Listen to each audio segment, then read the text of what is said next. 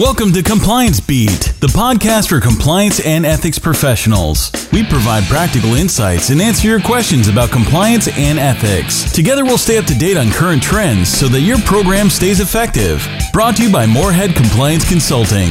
Here's your host, Eric Moorhead. This time, we're going to have part one of another two-part podcast series, mini-series.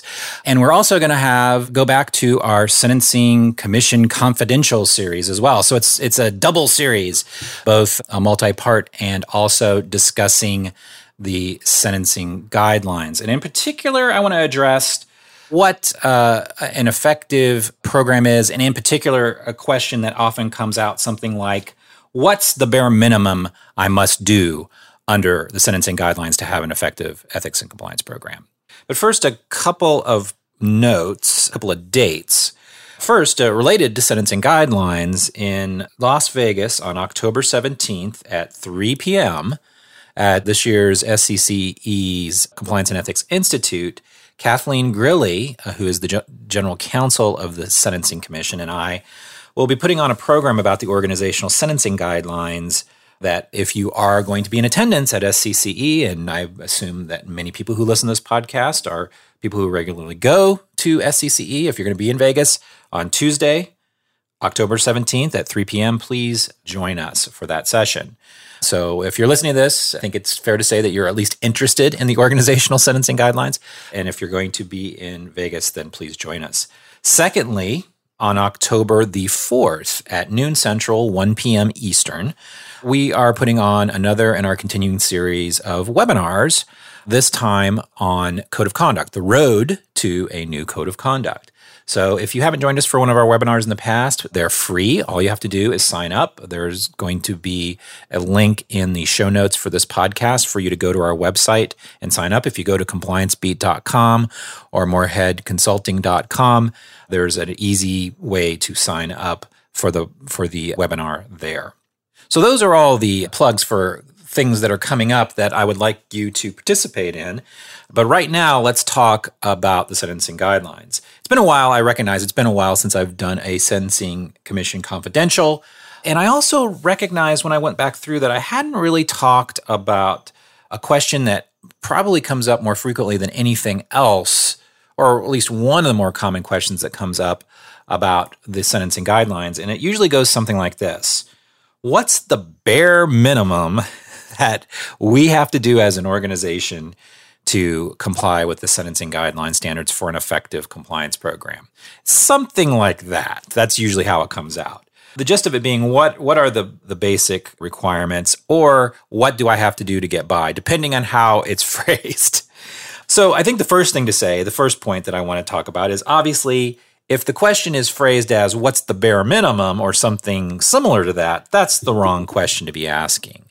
The sentencing guidelines, the standards for an effective compliance program in the sentencing guidelines, are meant to be the floor. They're the bare minimum. I've said this before, and I think it's borne out by not only the expectations of stakeholders when something goes wrong, but the expectations of regulators, as evidenced by statements that keep coming out of the Department of Justice, S E C, and other places, that the expectations for an effective program really build upon the foundation of what's in the sentencing guidelines, those seven hallmarks, which we'll talk about more here in a minute.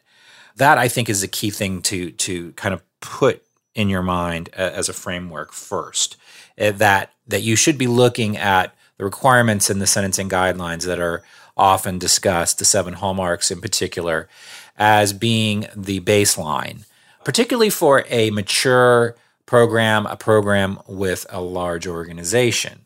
And I, I'm making a dis, an important distinction there.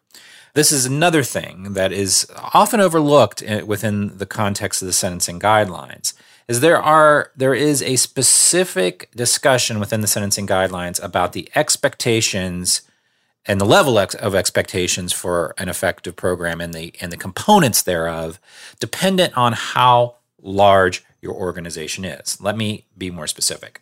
Under eight B two point one in the sentencing guidelines, which is titled Effective Compliance and Ethics Program, so pretty direct and blunt, we have housed these, what are now well known as the seven hallmarks of the sentencing guidelines, the requirements.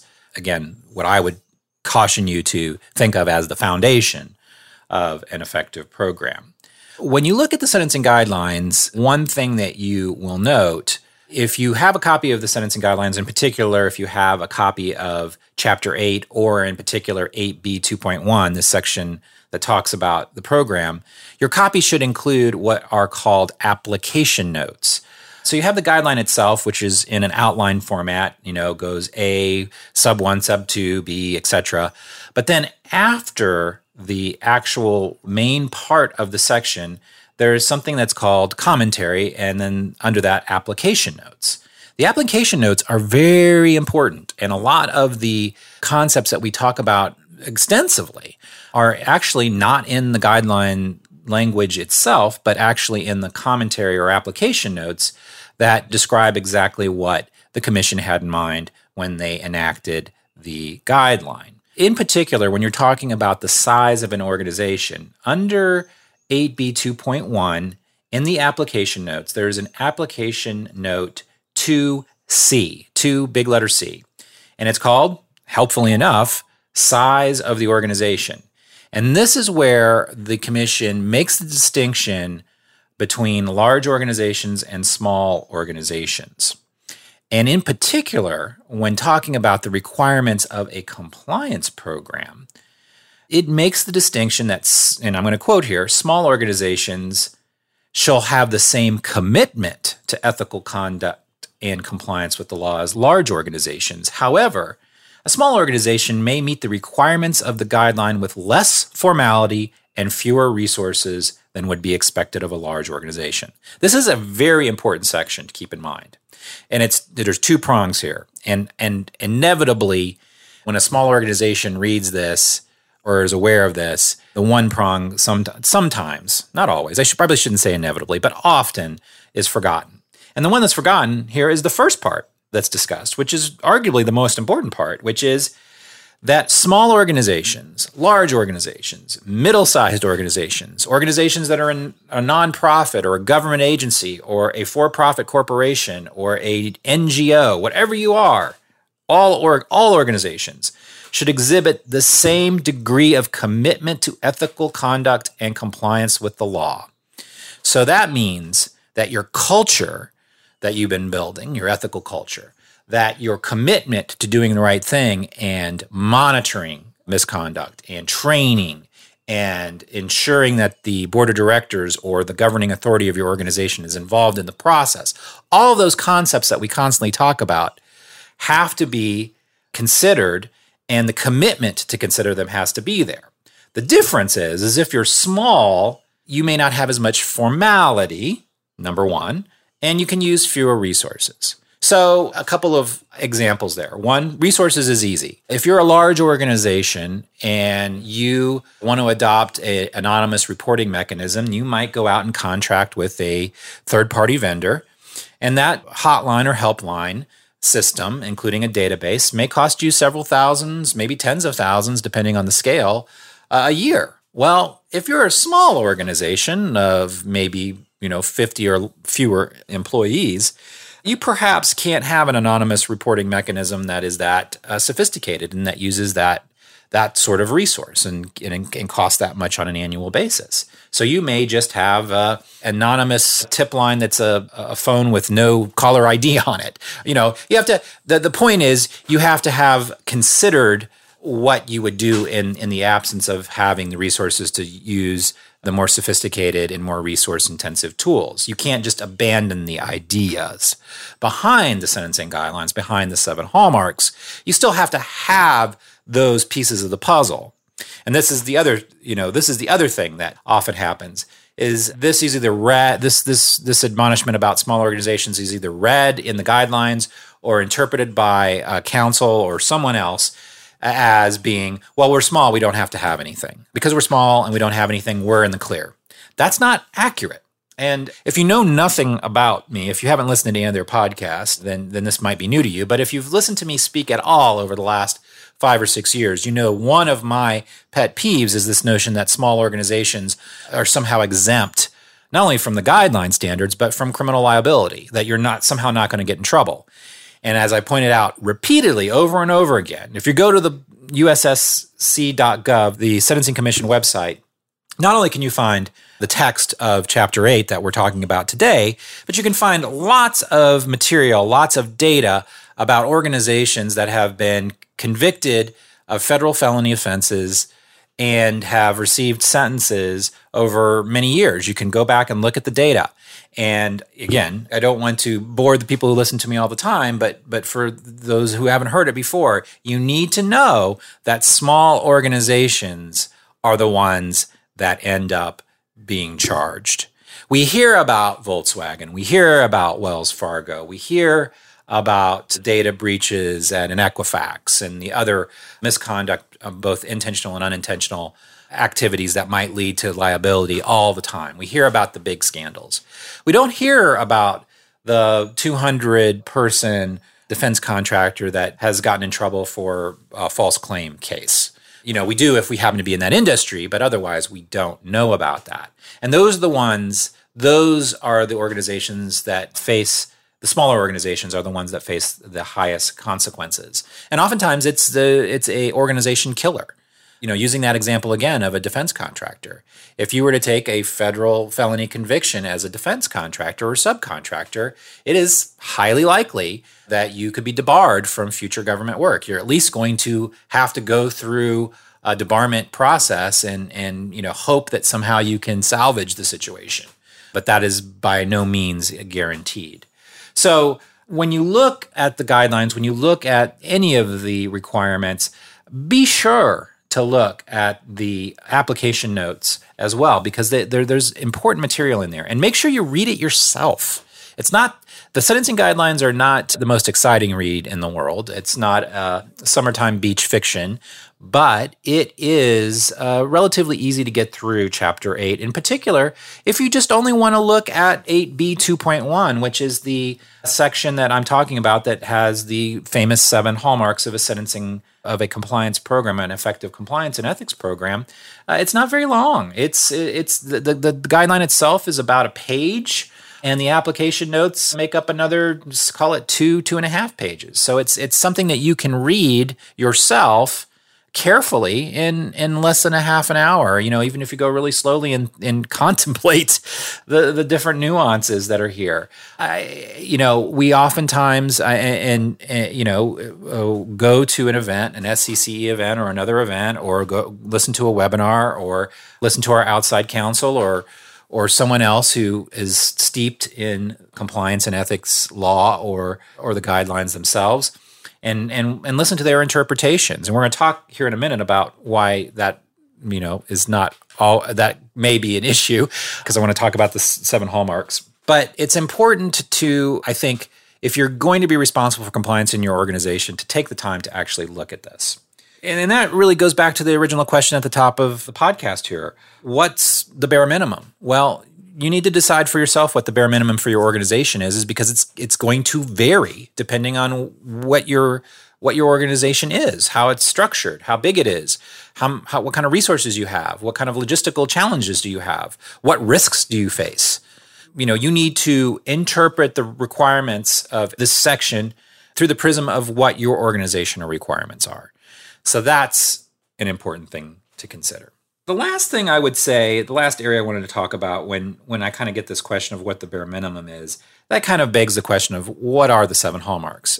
And that would seem to be straightforward, but it's not exactly. And, and, and part of the reason for that is, although there are seven sections under eight B two point one B, where the, the seven hallmarks are housed, so to speak, the way they've been inter- these the, the seven hallmarks have been interpreted interpreted over time has varied. And in fact, I think Joe Murphy actually did an article about this two or three years ago on maybe the S C C E website. If I can find that, I'll put that in the show notes, where he talked about the fact that, you know, over time people have sort of not necessarily misinterpreted, but mixed up what the actual seven hallmarks might be, because they're, they're, they're, they don't necessarily logically flow. So again, a good reason why you want to pick up the actual text yourself and review it so that you're familiar with it and you sort of get it from the horse's mouth. So what are the seven hallmarks that you need to consider, and how does that fit into this question of what the bare minimum might be? So the first is under B one, the organization shall establish standards and procedures to prevent and deter criminal conduct. This is generally interpreted to mean written standards, but it also says procedures. So I think this is a process admonition as well as a admonition, admonition to have documents somewhere that uh, somebody presumably has reviewed. So I think it's important to have code. It's important to have policies, but have those codes and policies married, if you will, to procedures that make them valid, that cause them to be understood, to be disseminated. The department in the last few years has talked more about this and expanded on the idea of sort of living documents, with, if you will, that the documents, both in their construction and development and in their dissemination, need to be something that is properly disseminated to the entire organization and to everybody who's a, who needs to be aware of it. So it's not a matter of just creating these things and having them, establishing, establishing them, as the guideline says. Establishing them is good, but you need to have procedures that go along with those standards that make sure that they're understood and available. The second hallmark of the sentencing guidelines talks about the people involved in the process and governance of the compliance and ethics program. Talks about the quote-unquote governing authority. Uh, board of directors is never used as terminology in the sentencing guidelines because, again, the guidelines cover every type of organization possible. And so you have board of governors, you have regents, you have sometimes no board of directors at all if you're an organization that doesn't have a board. So the governing authority, who, whomever or whom, whomever that might be, however many people that might be, that is considered the top of the organization, and the guidelines speak about those people or that person, if it happens to only be one, exercising reasonable oversight over the program. The second group of people is quote-unquote high-level personnel that need to ensure that the organization has an effective program and that they are specifically assigned. So this is going to be the person or persons that are the chief compliance officer or whatever their title is, but understood to be uh, ultimately responsible for the program at the staff, at the highest level of the staff. And then lastly, and this is where a disconnect happens oftentimes with smaller organizations, but can happen with larger organizations as well, is the guidelines make a, understand the difference between the high-level personnel, and the individuals charged with the day-to-day operational responsibility of the program. This is something that we focused on in when I was at the commission in twenty ten with the with the revised amendments in twenty ten as well. This notion that, particularly in larger organizations and more sophisticated organizations, the people who are actually responsible for the boots on the ground, the program's functioning on a day-to-day day-to-day basis, may not be that high-level person that's designated. Because oftentimes you have a chief compliance officer who's also maybe the chief chief legal officer or the chief audit officer, and maybe they are involved in the day-to-day operation, depending on the on how big the organization is and what's going on. But oftentimes they're not. There is a director-level person or or an associate general counsel or somebody else or a group of somebody's else's who are responsible for the day-to-day operation of the program. And so the guidelines make a point of talking about those people too. This is part of the seven hallmarks, folks. This is important to remember. This is not nice to have or would be a good idea.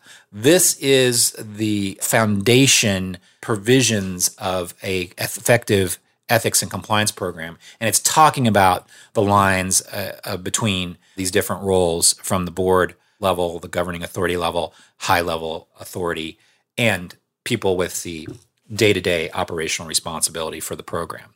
Again, don't talk about chief compliance officers or compliance officers or ethics officers. Those terms are not used in the sentencing guidelines. The best way to describe this role is to call it the person or persons with the day-to-day operational responsibility for the program. And there are some responsibilities that those individuals have specifically. I'm not going to go into those here because we won't have time, but I've talked about those in the past and maybe we'll opine on them. I'm sure we'll opine on them in the future, but I just want to get through what really are the seven hallmarks here for those people that are listening. Number three, the organization shall use reasonable efforts not to have people who have been in big, bad trouble before. I'm paraphrasing here. But basically, hallmark number three is not uh, doing due diligence to ensure that people with a bad background, whether that's a criminal background or have been inconsistent in their compliance and ethical behavior in the past, should not have authority for the program. That seems to be a no-brainer. I don't know. I can't tell you off the top of my head of an organization that's run afoul of, of this specifically. But oftentimes, uh, I, I don't think this is a bad idea. If if this is the floor, the floor is you don't have bad actors in the compliance program. I think it's very easy to see that a best practice is, is you don't have bad actors at all, as best you can tell. So I think you can build upon hallmark number three to have a conflicts of interest policy and process, for example, where you're trying to expand it out not only for those who have responsibility for the compliance program itself, but responsibility within the organization generally. Hallmark number four is that uh, an organization has to periodically communicate its standards and procedures, so your policies and code and other processes. So that's communicate, not train. But it's been, uh, but the part B is con- is conducting quote unquote effective training programs and otherwise disseminating disseminating information. The important thing to get away from hallmark number four is that the that this is a two pronged piece of the puzzle. Uh, traditionally, people have been really good. Uh, organizations, particularly larger organizations, have been really good at doing training programs. But the quote-unquote otherwise disseminating information or communicating periodically, the more informal discussions around compliance have been lacking in the past. I think that this has changed a lot. There's been a lot more focus on informal communication and, commu- and compliance communication over the years. The lines can be blurred between what's formal, quote-unquote, training program and communication. I certainly understand that, but I think that you need to keep, you know, keep in mind that kind of the salient point here is that you have to have both. Another thing that's discussed here is that individuals that need to be trained and communicated to are, and I quote here, members of the governing authority, high-level personnel, substantial authority personnel, the organization's employee, and as appropriate, the organization's agents. So that's a big crew. And, and that's a big crew that needs to be trained. So oftentimes I've seen organizations question as to whether they need to be training their agents or other third parties that are acting on their behalf. Well, if you read the sentencing guidelines, I think it's pretty black and white that you need to at least assess the risk and have a reasonable argument as to why you're not training and communicating on a regular basis. And also the board. You know, those individuals that are third parties sometimes get left out of this mix, and the board often gets left out of this mix. It's still, I would say, not as uncommon as it used to be, but still I run into a lot of organizations that don't train their board. And don't forget the other part here. Remember, it's not just training, it's communicating and otherwise disseminating. So that informal communication process has to be happening not just with the rank and file, but again, at the board level and with those third-party agents. So keep that in mind. The distinction isn't made here just for training. It's it's for everything that's covered under hallmark number four. So that's a lot of material, and we haven't we've only gotten through four of the seven hallmarks and what the sort of baseline might be. So I'm going to refrain from finishing right now, and we'll go ahead and have a second part next week that talks about the final three hallmarks of the sentencing guideline and addresses them from from the perspective of what sort of the bare minimum, which is the wrong question again, but what what the floor bedrock standards are. And I'll have some finishing thoughts as well. In the meantime, please, if you haven't already, check out our webinar scheduled for October the fourth at one p.m. Eastern, noon Central, The Road to a New Code of Conduct. You can sign up at Compliance Beat dot com or Moorhead Consulting dot com. If you have any questions about it before you want to sign up, just you can shoot us an email from those locations. It's free, free, free, free. Please join us. And additionally, uh, if you're interested in sentencing guidelines and going to be in Las Vegas for C E I, come by on the seventeenth at three p.m. to see Kathleen Grilly, the General Counsel of the Sentencing Commission, and myself talk about the organizational guidelines. Until next time, thanks. Thanks for listening to Compliance Beat. Check out our website, compliance beat dot com. This podcast is brought to you by Moorhead Compliance Consulting. Be sure to check us out at moorhead consulting dot com.